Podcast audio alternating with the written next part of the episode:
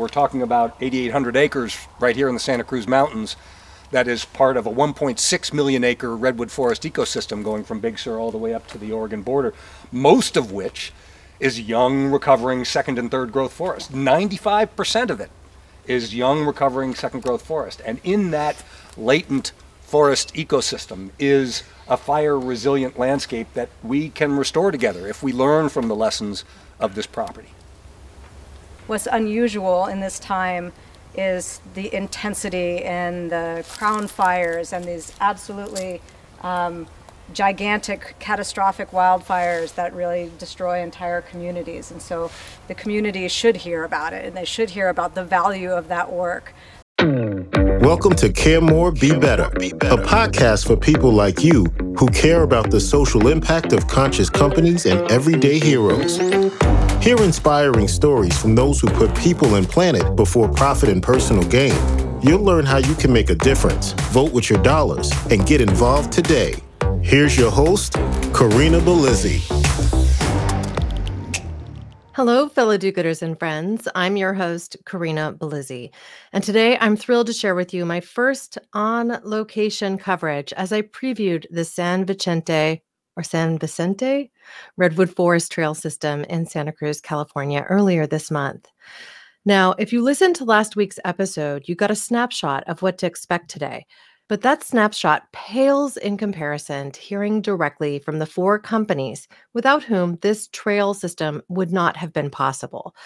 You'll learn how the Land Trust of Santa Cruz County, that's LTSCC, and the three conservation partners who own and manage the nearly 9,000 acre San Vicente Redwoods property will open the first phase of an envisioned 38 mile multi use trail system this December 3rd. That's this coming Saturday. The other partners are Peninsula Open Space Trust, Sempervirens Fund, and Save the Redwoods League.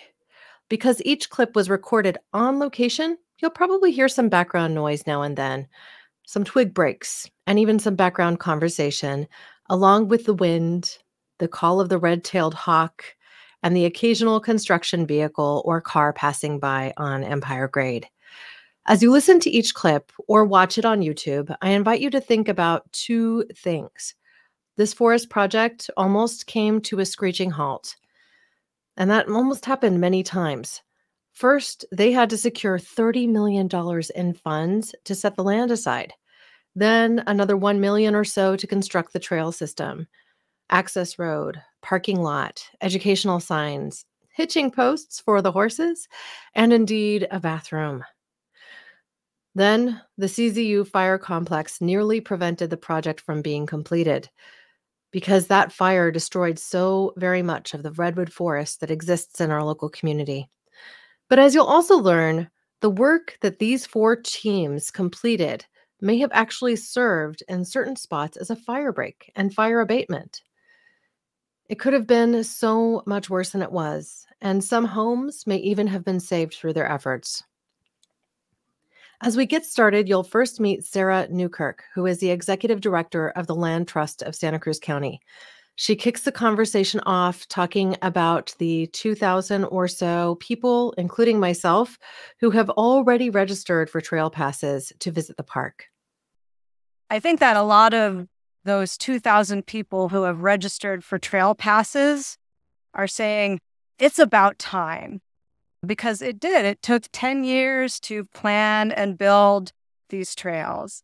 And when you think about, again, really the sort of multiple uses of this site by humans and non humans alike, the amazing thing is that it occurred in 10 years. Uh, it's, it's kind of amazing to me that we were able to do it. So we, again, planned the trails with a lot of community input, with the help and support of our partners in, in our sort of foursome of groups here, we planned these trails to avoid conflicts with the threatened and endangered species that are at this property, to avoid conflicts with the other resource uses that are at this property, to avoid interacting with some of the more dangerous characteristics of this property. And so we had to be very careful and very intentional about how we routed them. We needed to respond to science And we needed to keep the conservation values of the property primary in what we were doing in terms of routing the trails. To the question earlier about sort of is is it still the vision that we continue to build future phases? That will really depend on how this experiment plays out.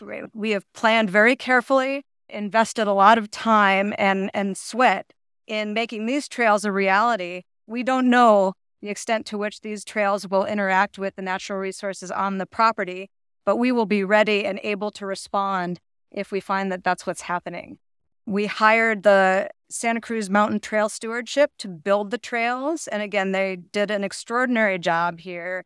So, given all that, even if there hadn't been a fire that burned, what, 9,000 acres in this area, even if there hadn't been a fire, it would have been a miracle that we were able to bring this to the public in 10 years. And given that there was a fire, it really is just an extraordinary thing. And we're really excited to bring the public out here and show them show them what we've done. Now we'll hear from Walter Moore, president of the Peninsula Open Space Trust, also known as POST. And I'm, I'm going to try to address the question of the why and how this opportunity uh, came to us today. And that is because in 2011, these four groups brought, came together and put together $30 million to buy this 8,600 acre property with support from the Wildlife Conservation Board and the Coastal Conservancy. That allowed us to be standing on privately but protected lands that when things like the CZU Lightning Complex fire and opportunities like this incredible trail system that the Land Trust has helped plan and, and implement, this group has been able to pull together over $14 million in funding in order to make all of this happen.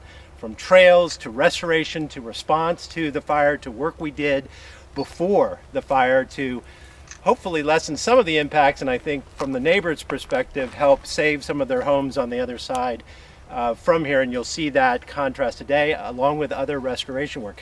It has literally become a living laboratory for how we do restoration work. We provide resilient forests. We have trail corridors in areas where we're being very conscious and sensitive to wildlife habitat and have done a lot of documentation to make sure that that was addressed.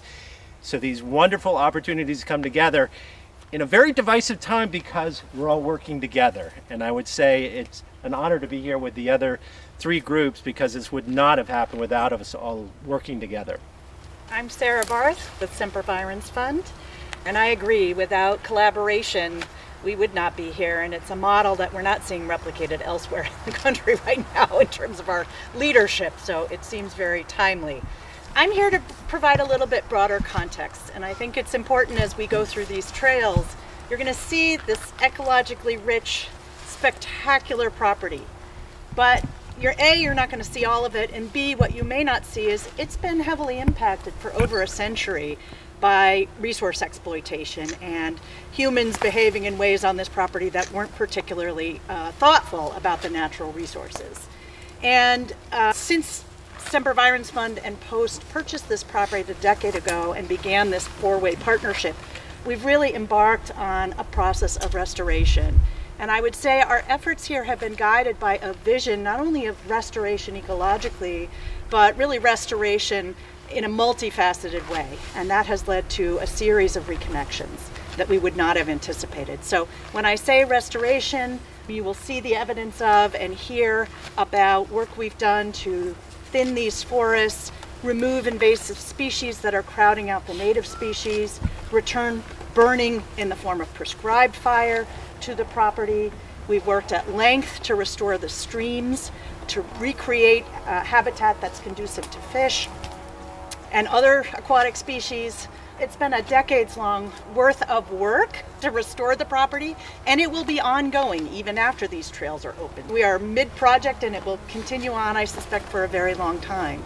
And what we could not have anticipated is the reconnection that has resulted in response to that restoration work. And when I say reconnection, I mean return of coho salmon to these streams that had not been here in, in recent decades rediscovery of native plants that have emerged on this property even since the fire that haven't been seen in this county for over a century. Return of the indigenous people whose ancestors were forced off this land and who are now back here reconnecting with the land, working on the stewardship projects and restoring not only their themselves and their actual presence, but bringing back some of their cultural practices. Again, ceremony, indigenous ceremonies that haven't been seen on this property in over a century. So it's really a pretty magnificent, broader story of restoration, reconnection, um, and so the arrival of people to come on these public trails is really also reconnecting the broader public back to this landscape in a way that is appreciating nature, part of nature, rather than the previous history of exploitation of nature. So we're so excited to be part of it and eager to have the public experience this amazing place. I'm Sam Hodder, President and CEO of Save the Redwoods League. We've been around for 104 years with a mission of protecting and restoring the redwood forest and connecting people to their peace and beauty. Um, I'm going to talk a little bit about what these trails mean in the context of the Bay Area region. I came to my love of the outdoors on a trail. Every single one of us, and each of our staffs, each of our members, everyone in this community found their love of nature and their sense of stewardship on a trail. And through that gateway to a lifelong relationship with the outdoors, trails really are the central nervous system of our connection with nature. And here we are, maybe 15 miles as the hawk flies from the 7 million people of the Bay Area. And there aren't many places, not many opportunities to open a new 8,800 acre park with miles of trails that are brand new for the people to enjoy. And we've all, especially these last few years through the pandemic, been to our parks and seen how kind of emptied out of our isolation to enjoy the outdoors together as a community and how our parks are strained given our growing population and our increasing need to get outdoors.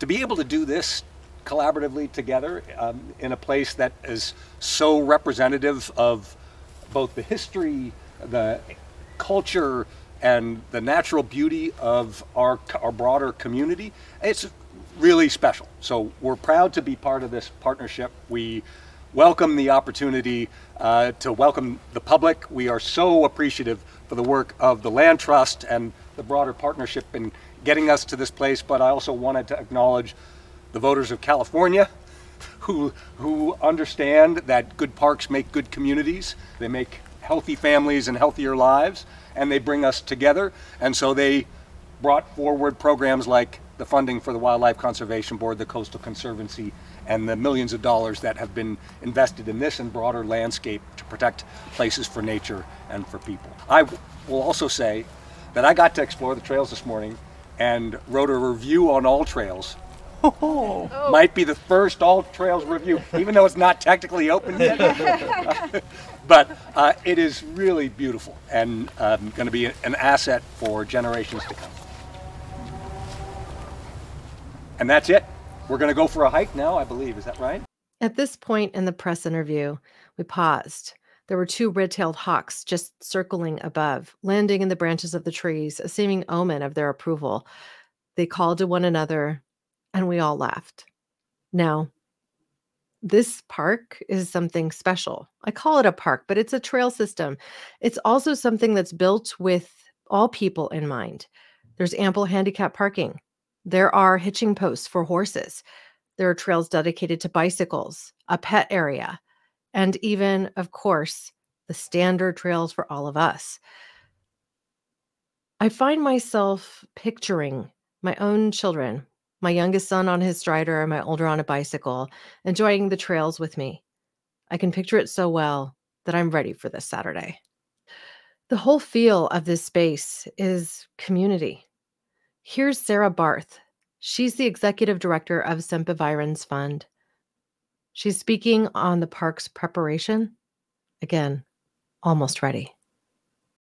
From soils to vistas to you know, erosion concerns. And so, to the credit of the Land Trust, uh, they stopped and reassessed the trails based on this new reality on the ground. And I think that is a model of what land management should be and how you think about trails and visiting a landscape. When a fire comes through or some other dramatic change to the landscape, For those of you that have listened to this podcast for a while, you've heard me talk about the CZU fire complex, the devastation of the fire to this community, how many forests burn, how many of my friends lost their homes, and the reality of an evacuation that spanned weeks for many and 10 days for me, even though I was right here by the Highway 17 freeway. The reality is, the devastation is also noticeable here. Here, the Access Director, Carrie Thompson, steps in for a comment. While she doesn't love being on camera or in the spotlight, what she shares takes my breath away. So very much work went into this project. In the big picture, we also had to look at the trails individually. We had to literally assess every single tree that could impact this trail network, which is over 10,000 trees we looked at. And we took over a thousand trees down that were hazardous. One of the great things about this living laboratory is, you know, we had a severe fire that came through here and we're we're seeing the resilience of the trees. There were some trees we had some uh, we had some questions about. They might have looked kind of dead. As long as they weren't hazardous to our crews and our future trail users, we're giving them the opportunity to come back, and we've seen that happen a lot. We've seen this particularly with the redwoods, but also with some of the oaks that we'll see along the trails today. We've seen them be really resilient and come back. We continue on to our next waypoint. I hope you enjoy the on location feel that this provides as much as I do. The crunch of branches underfoot, the jovial nature of these four collaborating companies and all of their contributors, the press that's there. This is their victory lap. It's a celebration. And I, for one, am proud of what they have accomplished together. This effort, the culmination of blood, sweat, tears, and 10 years of work. Here's Sam Hodder, CEO of Save the Redwoods League, again. For those of you watching on YouTube, you'll get to see the sign that we're talking about as well. A sign here about the resiliency of redwoods, so it might be a good spot to Sure. Well, let me just quickly read it. Okay. I'm just kidding. Yeah. Let me get out of the way. Can you find the redwood, Sam? The redwoods that in this part There, of the property there you are go, Sam. little, little ones. Yeah. nozzle it.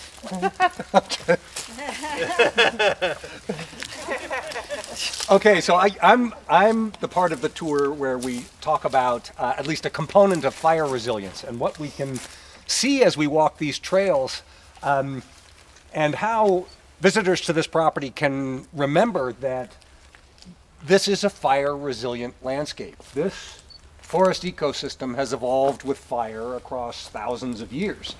Um, what they're not used to is the level of intensity that we've been seeing in recent fires, nor are they used to responding to fire after a hundred years of mismanagement, if I could be so bold, or extraction. Um, so the, the balance of the forest ecosystem and our efforts collaboratively to restore it is part of bringing resilience back and, and kind of hitching our wagon to the natural fire resilience of a mature coast redwood forest. Anything else? Anything I forgot? I could also just turn around and read this cool interpretive panel. Well, I think one thing to add, Sam, is our organizations did a lot of work on the landscape before the CZU wildfire. Thinning, removal of invasives, prescribed burning, done with our Amah Mutsun partners. And we saw when the big fire came through that those areas did better where we had done that kind of restorative work. And so it's also a chance, I think, to educate the public about how that kind of active forest management can diminish the likelihood of ca- catastrophic wildfires going forward. Yeah, absolutely. And I think it's a microcosm or some a, a, a lesson for the stewardship of the broader redwood forest. Um, we're, we're talking about 8,800 acres right here in the Santa Cruz Mountains. That is part of a 1.6 million acre redwood forest ecosystem going from Big Sur all the way up to the Oregon border. Most of which is young, recovering second and third growth forest. 95% of it is young, recovering second growth forest. And in that latent forest ecosystem is a fire resilient landscape that we can restore together if we learn from the lessons of this property.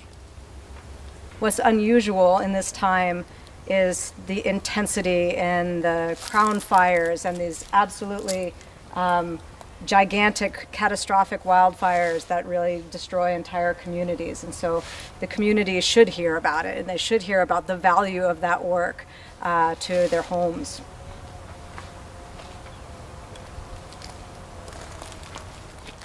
We moved on to an overlook at the crest of the trail, and we could see from the mountains to the sea. Everyone takes a moment to settle and figure out where they want to stand, where they should be looking, and who they're talking to, myself included. Sarah Barth kicks us off, connecting our present reality to one of a future in which this very trail system connects to the Cotoni Coast Dairies National Monument.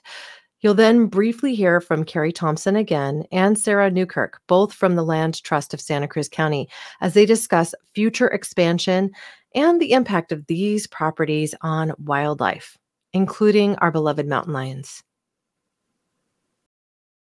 How's that? Perfect. Um, do you want me to look at you? no, no, I just ignore like me. I'm not sure who I should me. look Yeah.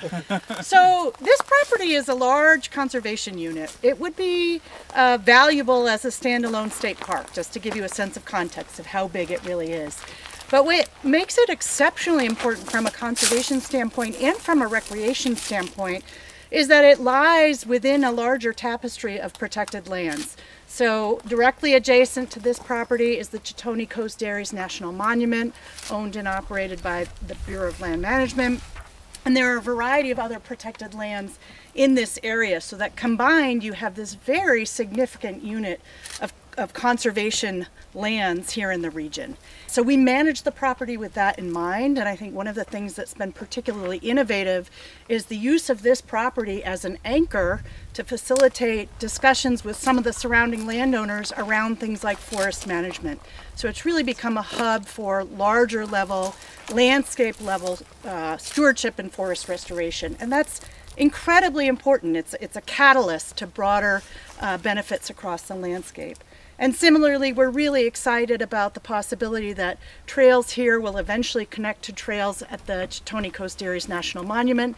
And the vision is one in which you'll eventually be able to start um, at the hilltop or mountaintop here at, at San Vicente and hike, bike, or ride your horse all the way down through the Cotoni Coast Dairies National Monument to the coast. And that that's a spectacular recreational experience that I would say is probably unparalleled elsewhere in the region. So skyline to the sea trail. Yeah. Exactly. Exactly. And although this landscape burned, it did not burn as severely or as intensively as Big Basin. And so opening this property now to the public uh, replaces, I think, and supplements some of the recreational opportunities that were lost when Big Basin, Butano, and some of our other surrounding recreational areas were closed because of the fire.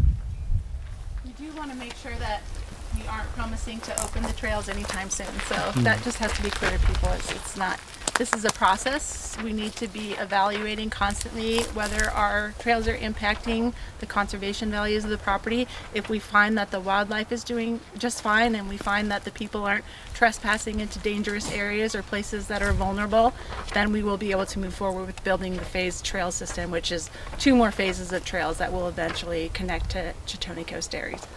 Sarah, do you want to say a few words about the wildlife connectivity? Yeah, I think that th- this um, this beautiful interpretive sign uh, makes reference to uh, the connectivity, uh, sort of the landscape linkage in which this property sort of represents a terminus. Life require space to roam, right? The mountain lions move around to establish territory, to find mates, to find food. Each adult mountain lion requires a fairly substantial territory, and they're on the move, and those territories are shifting as a result of demographics and climate change. Um, and so this property is part of a larger effort that the Land Trust and our partners are working together again on uh, to find, you know, to establish that um, sort of that pipeline to ensure the ability of wildlife to move from the Santa Cruz Mountains here down through to the Gabilan Range in the south, where there's sort of a more expansive landscape for them to occupy. And um, sort of another exciting uh, piece of work that the Land Trust has been involved with regarding that is creating uh, connectivity across major human highways to facilitate this uh, wildlife highway that really should be connecting the two mountain ranges.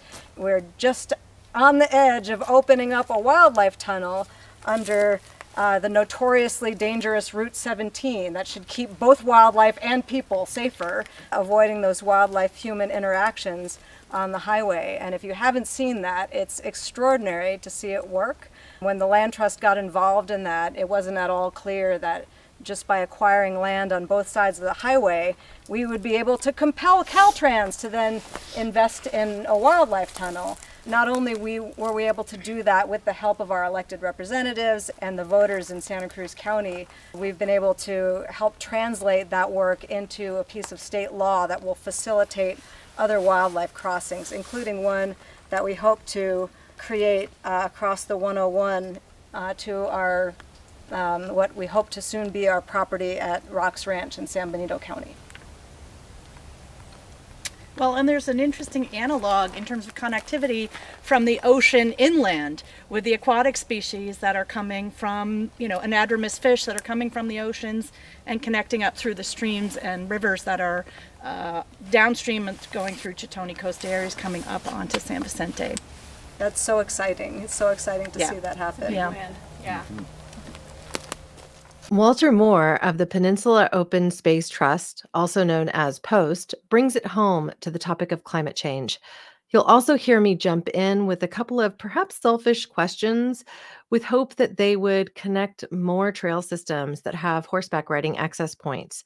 Carrie Thompson and Sarah Newkirk again jump in to answer these questions.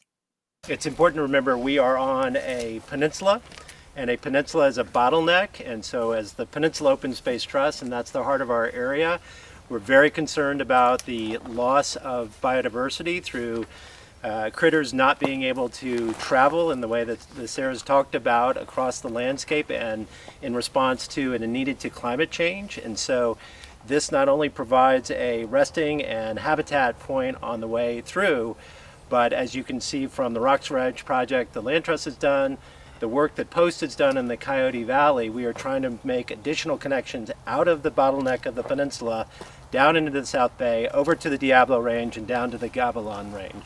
So just an additional point on top of their points.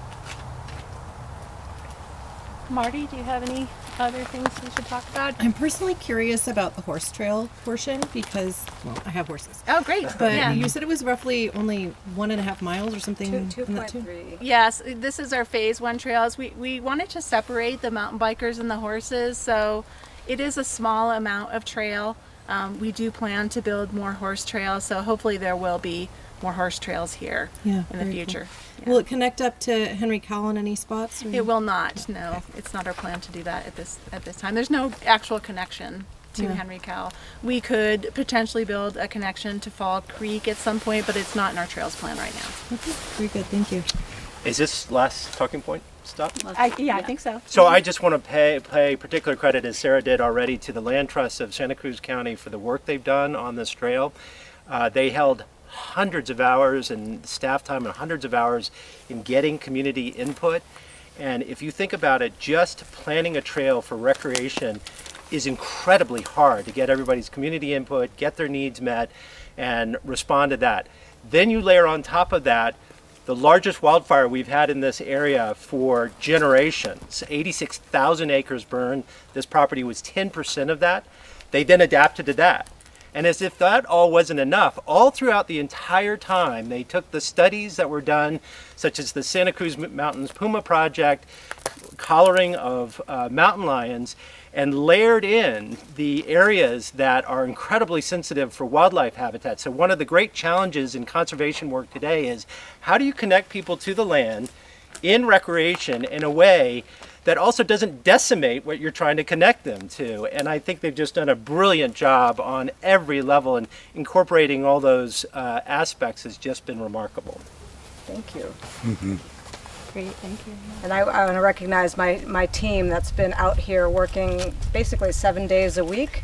And our access team will be here on the property literally seven days a week when we open it up to the public to make sure that there's interpretive help, uh, safety resources, and uh, they work incredibly hard and they've always got a smile on their face, and I'm super proud of them. This may have felt like the perfect stopping point, but there was yet one more topic that hadn't been covered. What about so called sustainable wood harvesting? This is a topic on the tips of so many tongues. If you listened to last week's episode, you know that often forest management systems means that the oldest growth trees are often eliminated. How will this forest be thinned with time? Will it? Sam Hodder of Save the Redwoods League jumped in. From a forest management standpoint, the property has three critical components to it. One is a reserve, really a, a healthy forest where we're just letting it grow, where uh, very light treatment, if any, it really is growing to be the old growth of the future.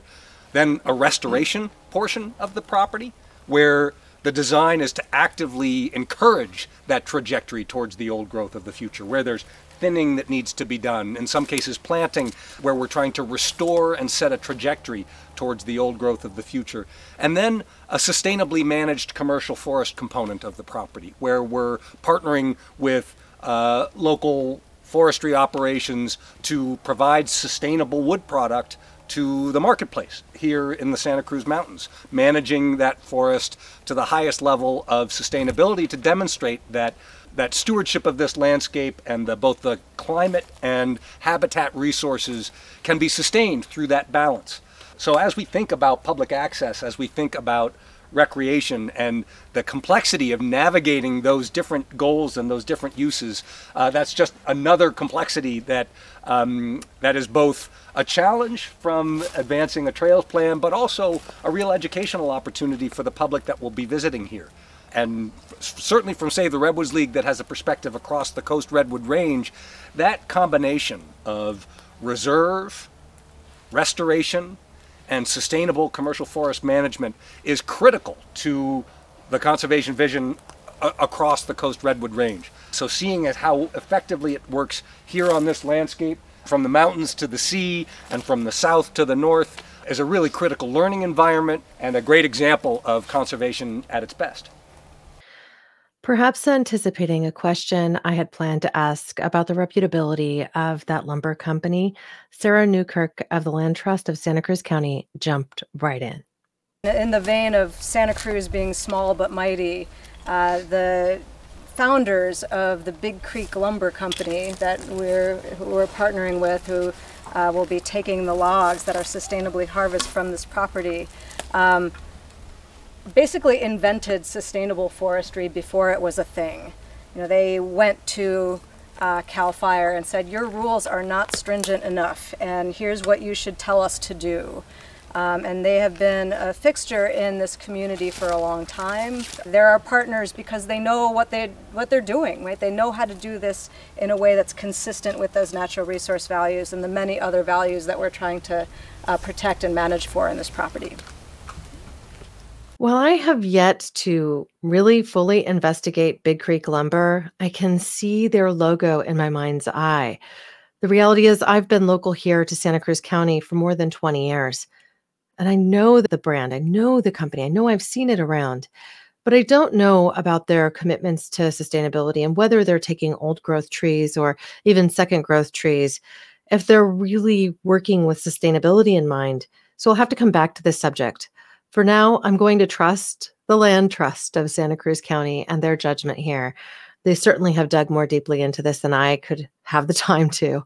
We really do need to think about these things deeply, but we need to first preserve, set aside these natural habitats. We need to protect forests from the development dreams of would be tech moguls that live in Silicon Valley coming into our space to enjoy it and taking advantage of the fact that they can now zoom in to their day jobs and not have to live so close in commuter distance. For now, I'm going to hit those trails. We will be among the first to enjoy the paths of the San Vicente Redwood Forest. Wow, I think we did it. Thank you for joining me today on this journey. I plan to bring you more on location stories here and there. I even have one planned for this Thursday, which you'll likely see in a couple of weeks. As I continue to explore topics of sustainability, of trail and forest reforestation, of projects that impact our lives in a better way, and of course, of climate activism. I hope you found today's episode informative and inspiring, and perhaps one day we'll meet on a trailhead when you visit San Vicente Redwoods in Santa Cruz, California. Thank you for being a part of this pod and this community, because together we really can do so much more. We can care more and we can be better. We can even preserve more land, let it go a little wild and enjoy the great outdoors together. Thank you. Thanks for listening to Care More, Be Better, a podcast for social good. To make sure you never miss an episode, subscribe, rate, and review wherever you listen to podcasts, and share with your friends to help us reach more people and spread more social good.